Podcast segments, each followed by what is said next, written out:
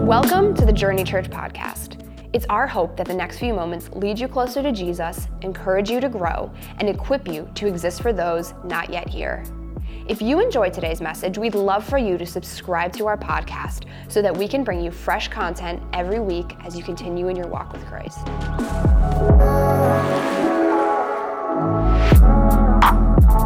So, my name is Taylor. If you've never met before, hello. Uh, I get the privilege of speaking with us today uh, for this third week of the sermon series that we've been in, which I think is cool that Father's Day lands in the middle of this sermon series.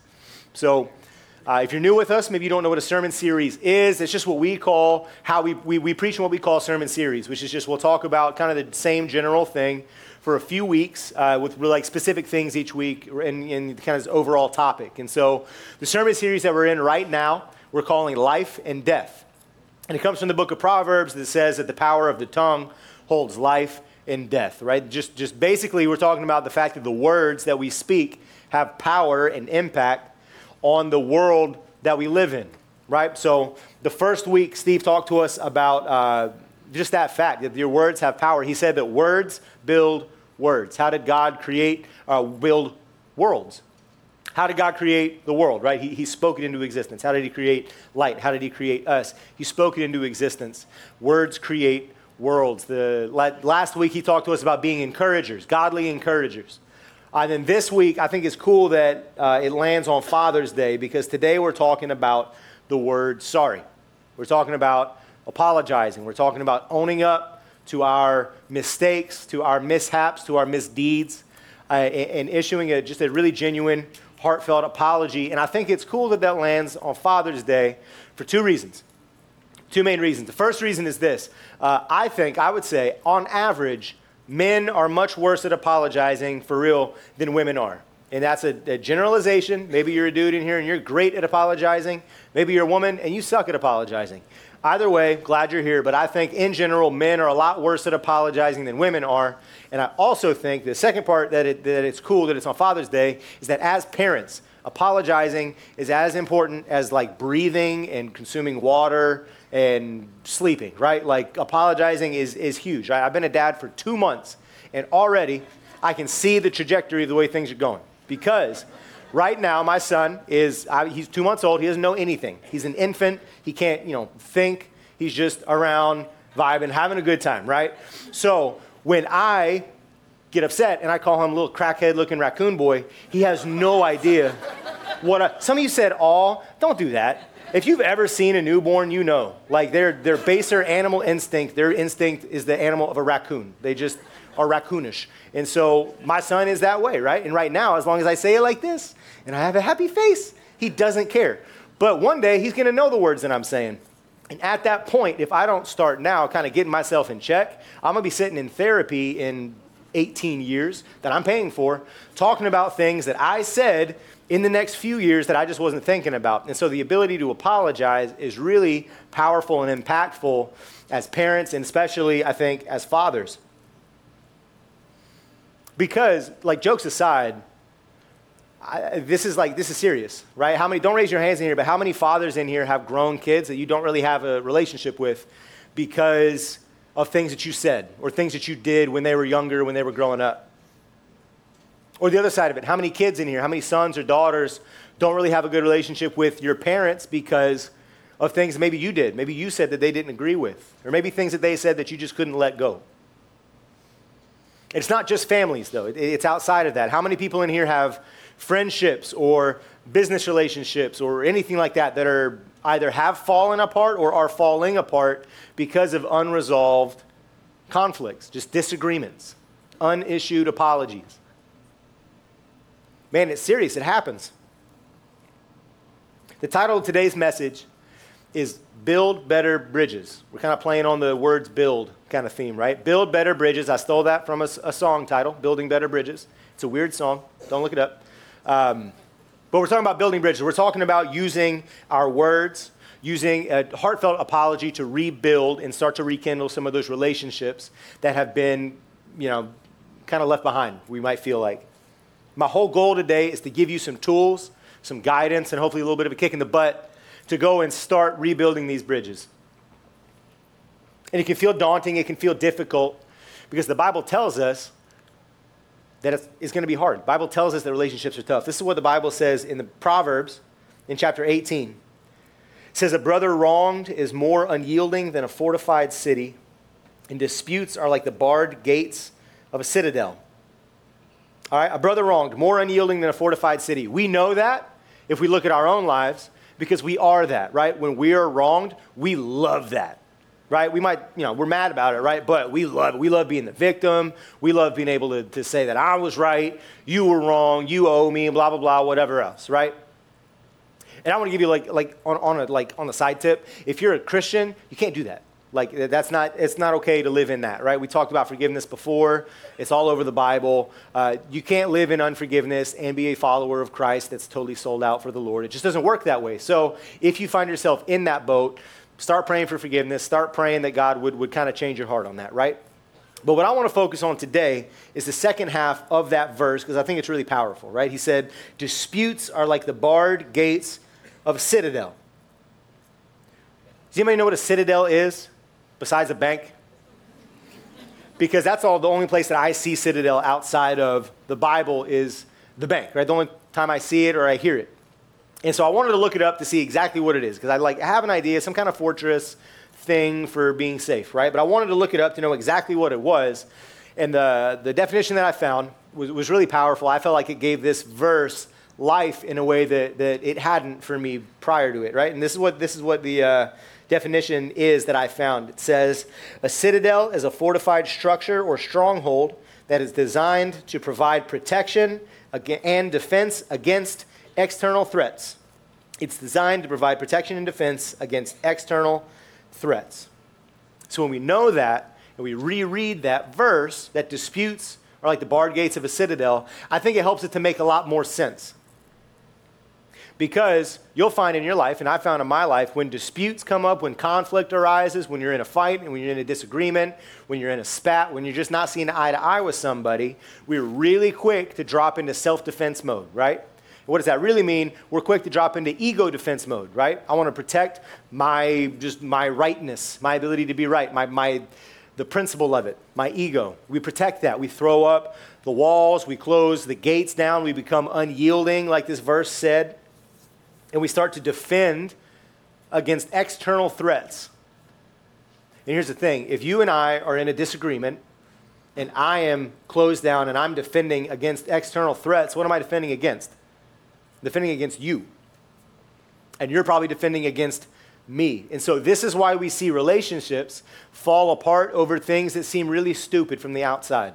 Then when we'll look back on that relationship that we were once so close and now we can't stand each other. What are the things that got in the way? Probably something very simple, right? Because two people who are defending themselves against each other are never going to be able to connect. So I saw this happen uh, in my own life just a few years ago. So, Steve last week talked about Elliot Sr. and then his son Elliot, who now has a son also named Elliot.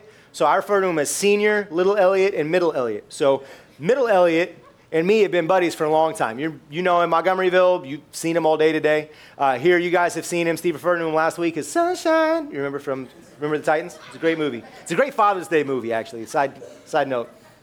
But Elliot, me and Elliot have been buds for a long time. I remember his first week here at Journey Church. He was sitting right over here in the corner area. Uh, I was on the worship team. We came off the stage. We went in the back and said, Did you guys see that dude that was jumping around over in the corner? That was crazy. We should talk to him. So we talked to him, joined the team, and then we've kind of been friends ever since. We were friends through some really uh, like powerful parts of our lives, through him starting to date Bella, who uh, he's now married to, right? Starting to date and then getting engaged and getting married to Bella, then starting to have kids.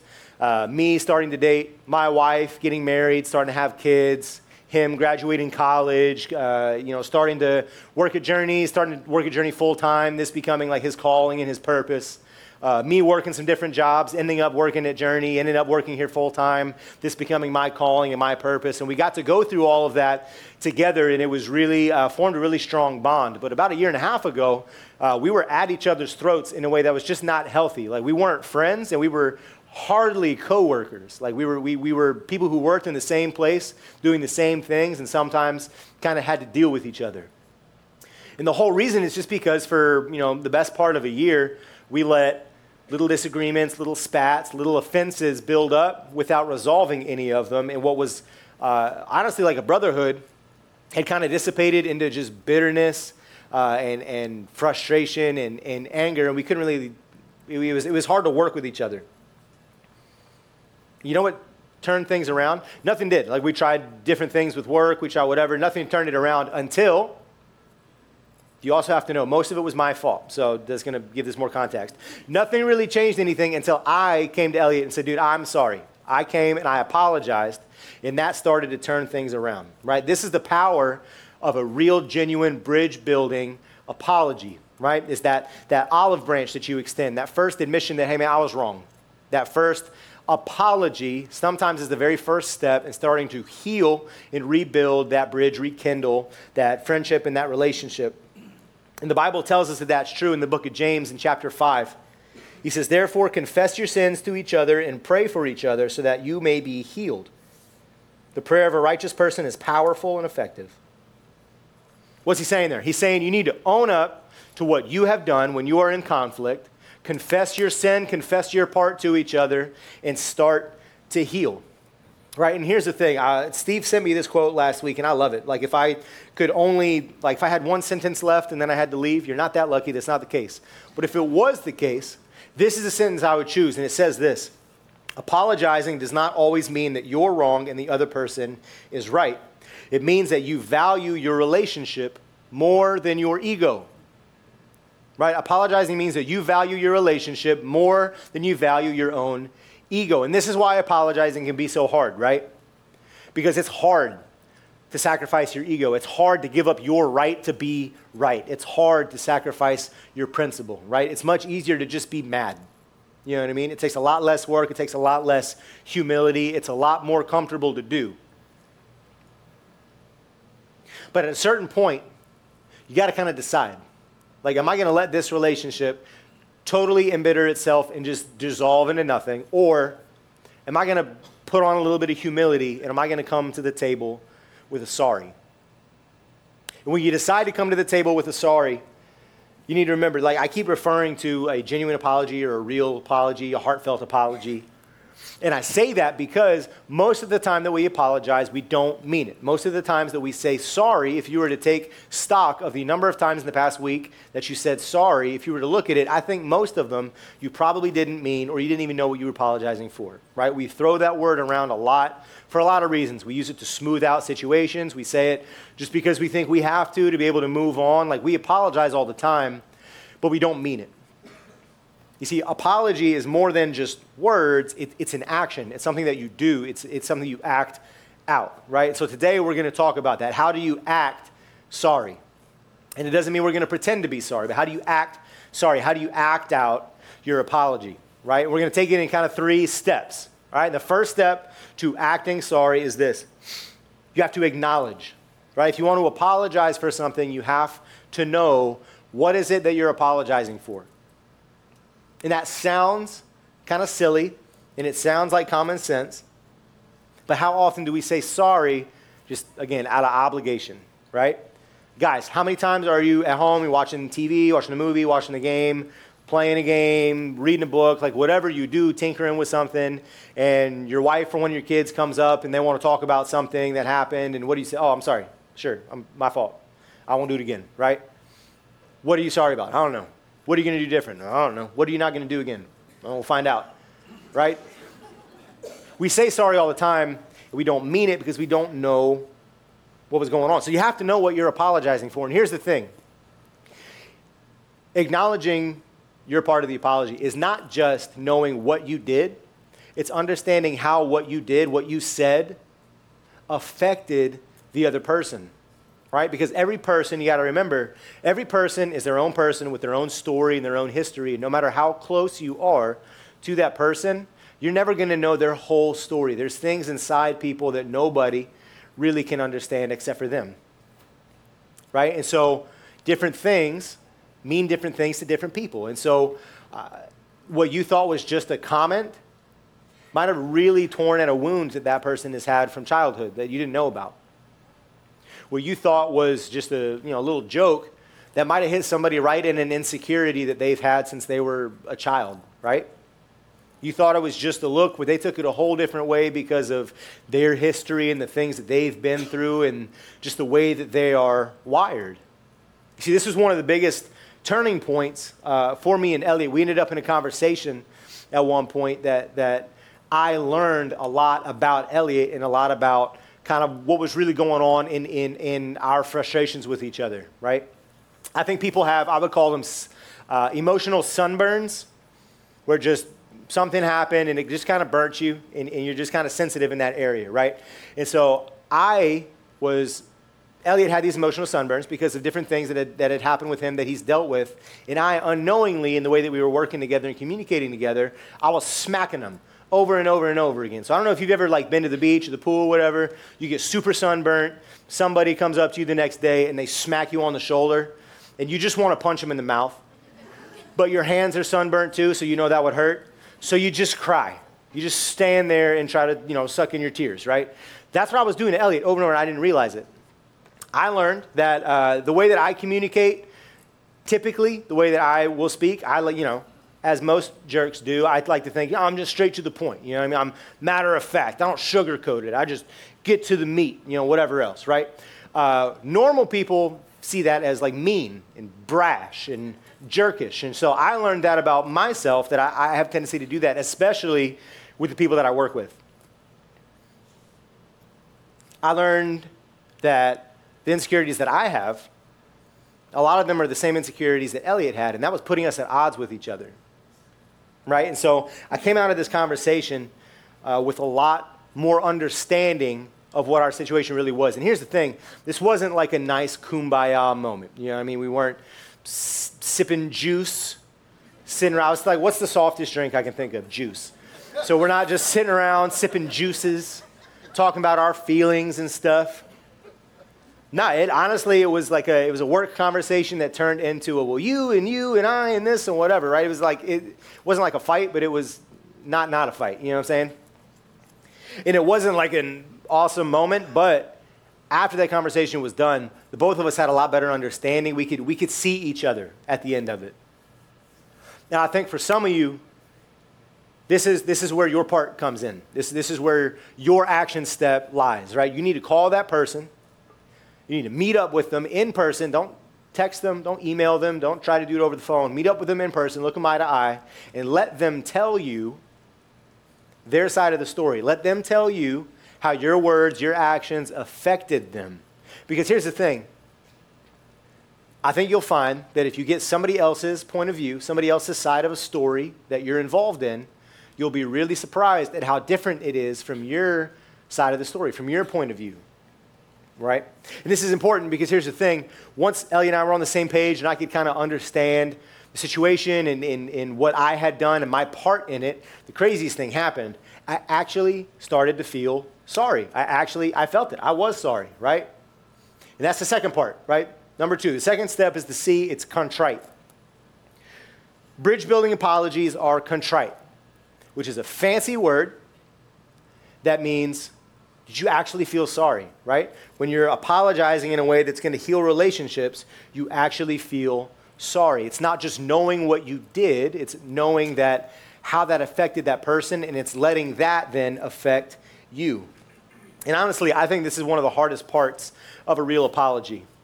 It is for me because more often than not, I think when we need to apologize, it has more to do with a misunderstanding than intentionally doing something, right? If you intentionally did something to hurt somebody uh, and you follow Christ, like you need to be very quick to go back and say, I should not have done that. That was messed up. That's not a misunderstanding. That's a misdoing, right? You just, you messed up, go fix it, right? That, that's the easy one. But I think more often than not, it's a misunderstanding, right? And this is where I will get myself kind of in, in a trap because I, I know what I meant.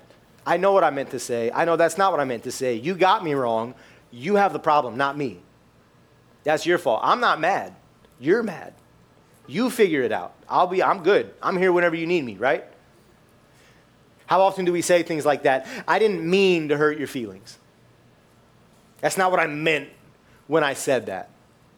Right? Or sometimes it's just because that thing that they're upset about, whatever your conflict is in, you just don't care that much. Like it, it's not that big of a deal to you. You don't understand why it's that big of a deal to that person, right? Suck it up. Suck it up, sweetheart. It's not that big of a deal. Just move on. Grow up.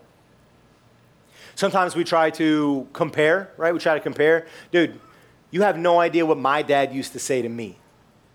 You have no idea what my friends used to tell me or do to me when I was growing up. You don't know what my boss used to treat me like in my first job, right? We'll make these comparisons. And the reality is this I'm guilty of saying pretty much all of these things at some point in some way. Then I will tell you two things about all these examples. The first thing is this they are all, every one of them, excuses. Not one of these is a genuine, valid reason to, to, to do anything. It's an excuse to not take your side of things, it's an excuse to not carry your own burden, right? It's an excuse, it's a way out. And here's the second thing. And again, remember, I do these things. So, like, I'm preaching to us right now.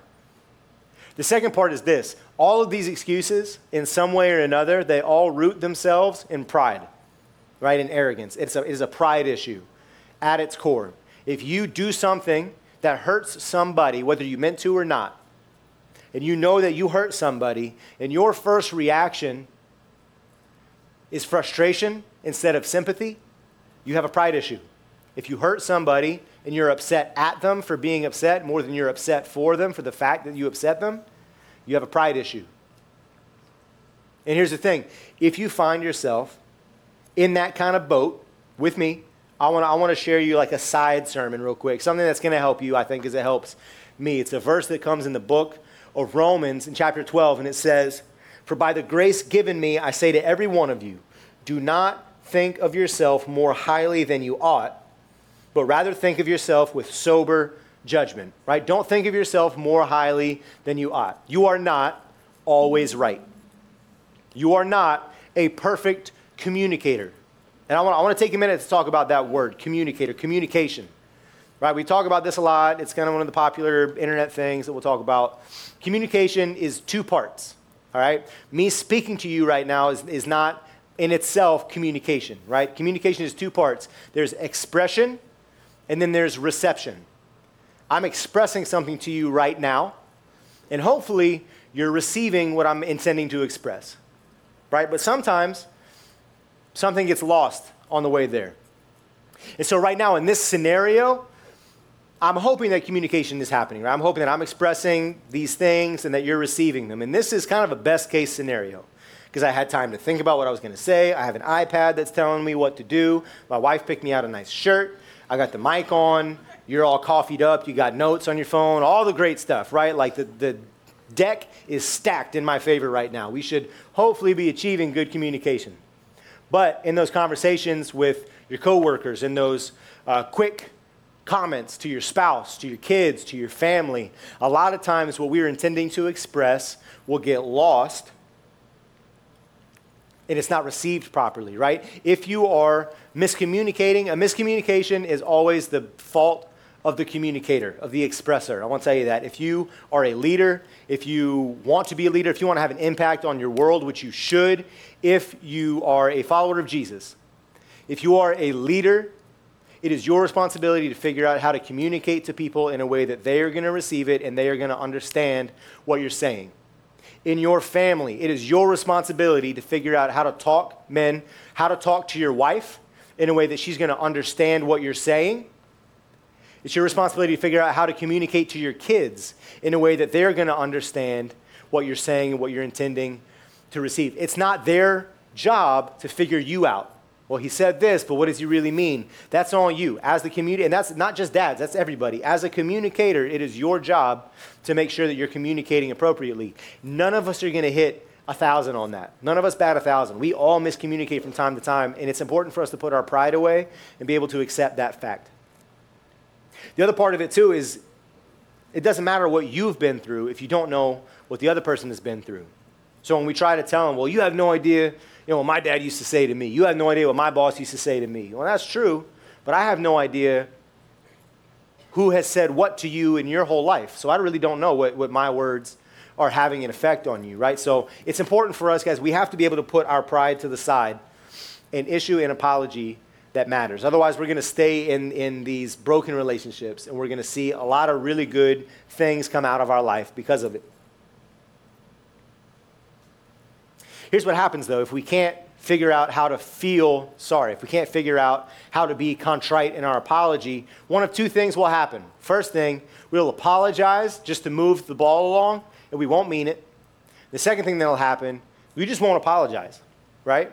So we'll, we'll issue an apology that we don't mean, which makes things worse. I want to be clear with that. You know that if you've ever been apologized to and you know they didn't mean it, it sucks and it makes things significantly worse. The book that we're reading uh, by Mark Batterson says that uh, an insincere apology compounds the wound. So we'll issue an apology that we don't mean. The other side of it is that we just won't apologize, man. It's your problem. I was right, I think.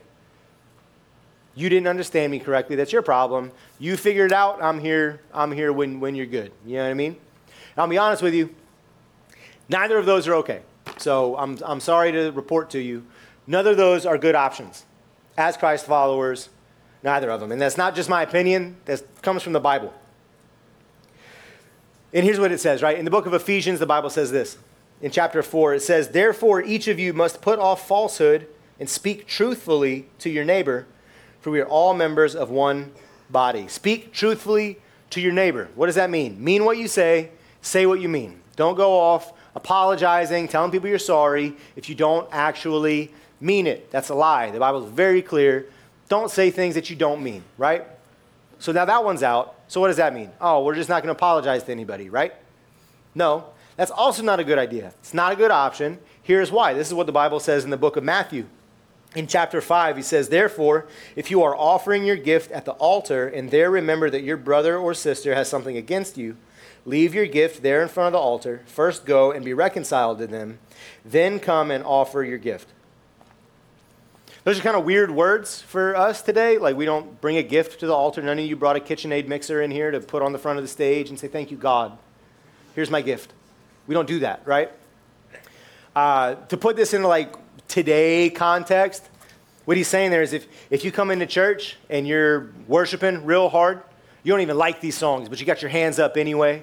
You're doing your thing, the lights are moving, your heart is moving, you're just worshiping God, and there you remember that your brother or sister has something against you.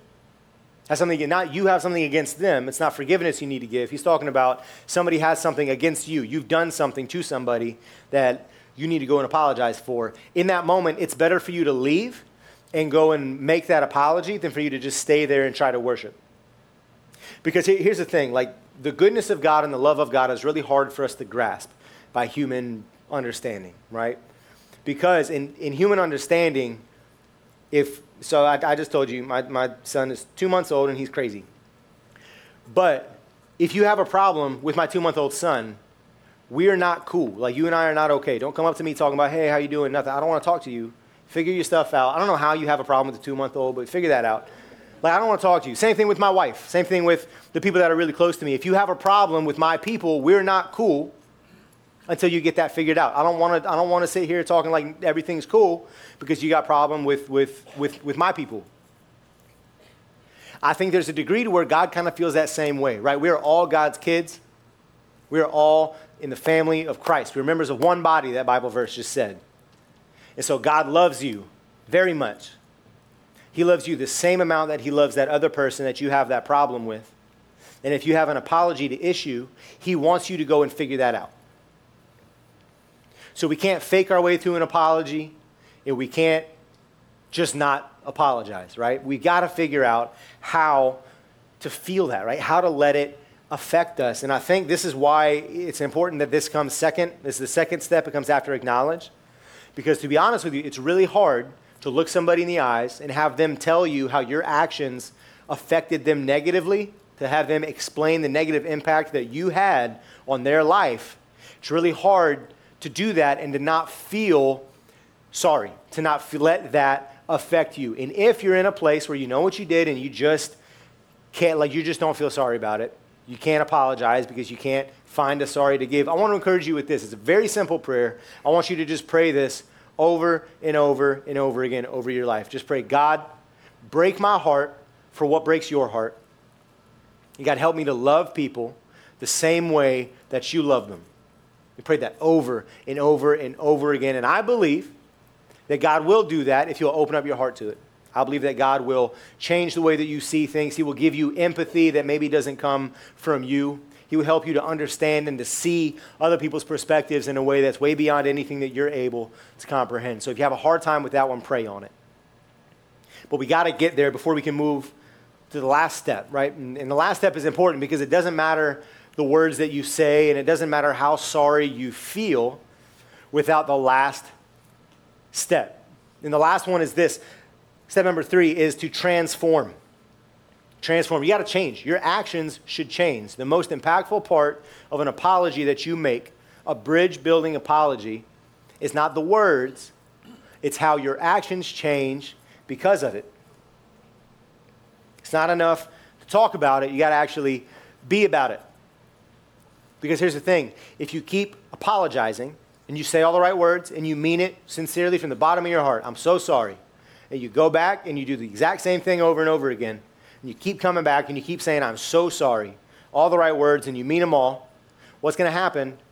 Nothing. Nothing's going to happen. You're going to stay in that broken relationship. You're going to stay hurt. You're going to stay in disputes. Because without the action, the words mean nothing. Right? For me and Elliot, when we talked our stuff out, it wasn't enough for me to just say, "Hey, dude, I'm sorry, man. I didn't know that was I was doing that. I wasn't thinking. I should have I should have been better."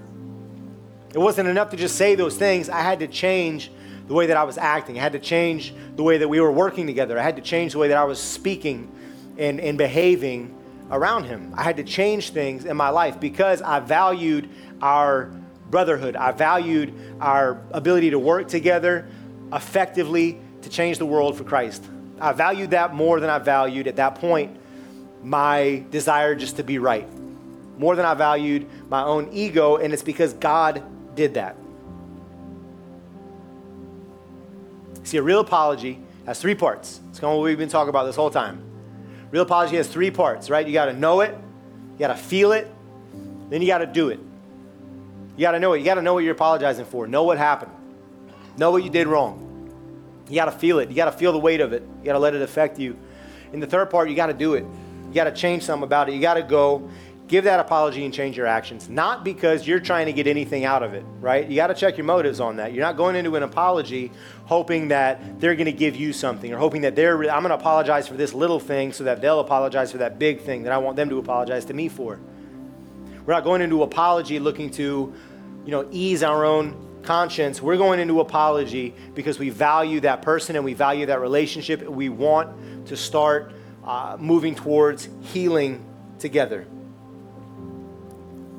Remember this too, it's important to know when you're apologizing to somebody here on earth, it's not about you being forgiven. Like, that's not the goal. The goal is just that you're giving that person the gift of your apology, the gift of knowing that you know that you were wrong. I made a mistake. I, it wasn't a mistake. I did the wrong thing, and I shouldn't have done it, and I know that, and I'm sorry. Forgiveness doesn't come from people. Like, people can forgive us for their part, they can let things go, they can let us off the hook for things that we probably owe them or whatever, right? We can be forgiven that way, but a person on earth cannot take a bad thing and make it good. They can't take a wrong thing and make it right. Only God can do that. But the good news is that God does that regularly, often, and freely. Mark Batterson, in this book that we're reading, has a really cool quote. He says, We confess our sin to each other for healing, and we confess our sin to God for forgiveness. People aren't going to forgive you. Like they can forgive you again for their part, but real forgiveness is found only in God. Here's what the Bible says about it in the book of Acts in chapter 3. It says, Repent then and turn to God so that your sins may be wiped out and that times of refreshing may come from the Lord. Says, Repent and turn. It's two steps, it's action. It's a thought and an action. And here's the thing about the word repent. So, repent, much like Citadel, other than that, it's not a bank. Uh, I don't see the word repent outside of the Bible very much, pretty much ever, uh, except for like a medieval movie or something. You know what I mean? The word repent, I don't see often, and I always think of it as just saying you're sorry, right? When you repent, it means you're saying, I'm sorry, I shouldn't have done that. And that's part of it, but the word repent is a lot deeper than that. It also means uh, to have a deep desire to change and turn away from sinful or harmful behavior. There's a song called Repentance, right? And it's by a band called Gable Price and Friends. So if you remember, if you were here for Christmas, we did the skit thing. And speaking of Elliot, Elliot was up here singing the one song. He was crying on the stage. It was crazy. Lights were cool. It was great. That song is by this band called Gable Price and Friends. They have another song called Repentance, right? And in this re- Repentance song, the chorus is super, super, super powerful. It's really simple. It says, This is my repentance. I'm sorry. I love you. I'm coming home. We make this really complicated sometimes. We add a lot of words that we don't need to add. We add a lot of actions to it. We got to pay a certain amount of money to the church. We got to go sit in a box with somebody and talk through a screen to them, tell them everything we did. We've got to say a certain amount of prayers or whatever. We make this really hard, but the reality is God has mercy for you. And he's very clear about it, right? Here, here's a couple verses. In 1 John chapter 1, he says, If we confess our sins, he is faithful and just and will forgive us our sins and purify us from all unrighteousness. Luke 24, he says, He told them, This is what is written. The Messiah, who's Jesus, the Messiah will suffer and rise from the dead on the third day. In repentance for the forgiveness of sins will be preached in his name to all nations, beginning in Jerusalem. And then in Proverbs in chapter 28, it says, Whoever conceals their sin does not prosper, but the one who confesses and renounces them finds mercy. Any parents in the room? Or people who run a business, people who lead teams, people who are somehow responsible for communicating really important things to a lot of people. You ever notice in those really important things that you need to get across, you end up repeating yourself five different times in five different ways just to make sure that the core message you're trying to get through really makes sense to everybody, that everybody understands what you're trying to say? You ever notice that? I think God does the same thing for us all throughout Scripture. And I think this is one of the major points he wants to drive home that I have forgiveness for you. It's ready for you, it's instant, it's complete, it's full.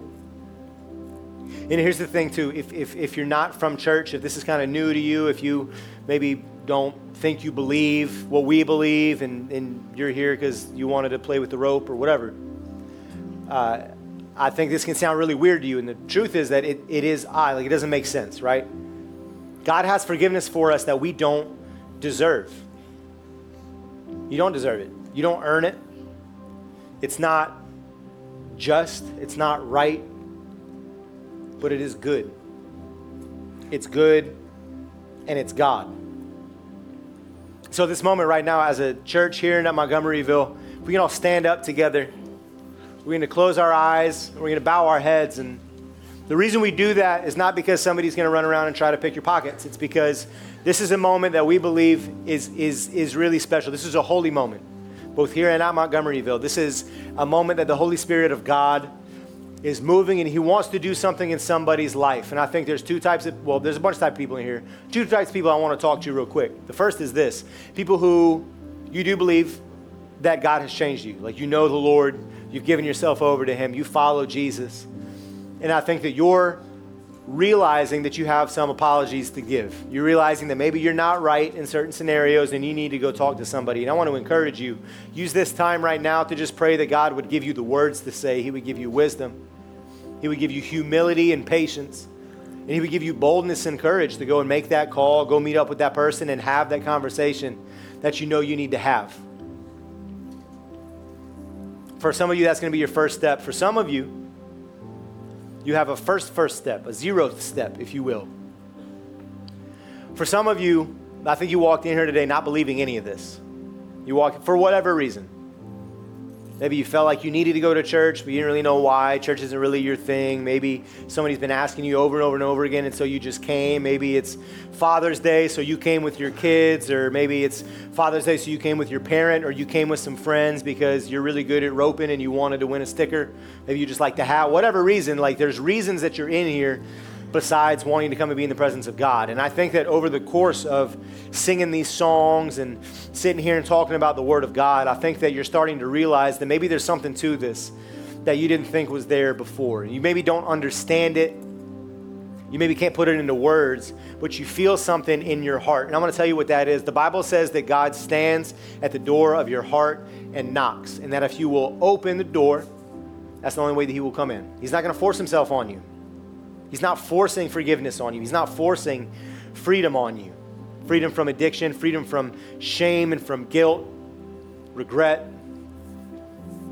He's not going to force that on you, but He has it for you and He wants to give it to you because, like we said earlier, He loves you despite anything you've ever done, despite anywhere you've ever been, despite who you are. He loves you and He wants to forgive you. He wants you to walk in a new life. He wants to make you a new creation, the Bible says. And so, if that's you in this place, I want to tell you, opening that door is so easy. We make it a big deal a lot of times. We make it, it is a big deal, but we make it super complicated. We put a lot of rules around it. You have to come to a class and you have to say these specific words. You have to do this song and dance. You have to take a special communion, or whatever else, right? We, we make this really complicated, but the, the chorus of that song is all that we need in this moment. I'm sorry. I love you. I'm coming home. Those three, three little statements are so powerful right now. And so I want to give you that opportunity in this place. If you feel like you feel God knocking at the door of your heart, you feel like you need to step into that forgiveness that doesn't make sense. I want to give you this opportunity to be prayed over. We're not gonna we're not gonna have you come to the front. We're not gonna have people gather around you and touch you or anything weird. We're just I want you in just a moment to lift your hand up so that I know that we know we can be praying with you. So, in this place, if that's you, if you feel like the Spirit of the Lord is tugging on your heart and you feel like you need to accept Jesus, I want to give you this opportunity right now. Just lift your hand into the air, just like you're to ask a question at school. Just lift your hand into the air so that we know. I see you up there. Yeah. Amen. One more minute. I'm going to give you a minute at Montgomeryville as well. If you feel like you need to find forgiveness that doesn't make sense to you, you need to step into freedom from something that's been holding you down. I want to give you this opportunity. And we'll pray together. Come on, let's pray. Father God, thank you for the freedom that you give us, for the forgiveness that you have in store for us. God, we thank you that what your word says is true, that your mercy is new every morning. God, we love you for anything that, that we have done against your kingdom, God, we're sorry. And Lord, we're coming home. We're coming home to you because you are the reason that, that, that we have breath. God, thank you for everything that you have chosen to do in this church, God, that you've chosen to do today, that you are doing in our lives right now, God. We know that we can never repay it. We know that you don't expect us to, Lord. God, we love you. It's in Jesus' name we pray. Everybody said, Amen. Come on, guys. Thank you for taking a few minutes out of your day to listen to our podcast. If you decided to give your life to Jesus after hearing this message, or want to learn more about how you can join us in person, Visit jrny.church for more resources or to find a location near you. Have a great rest of your day.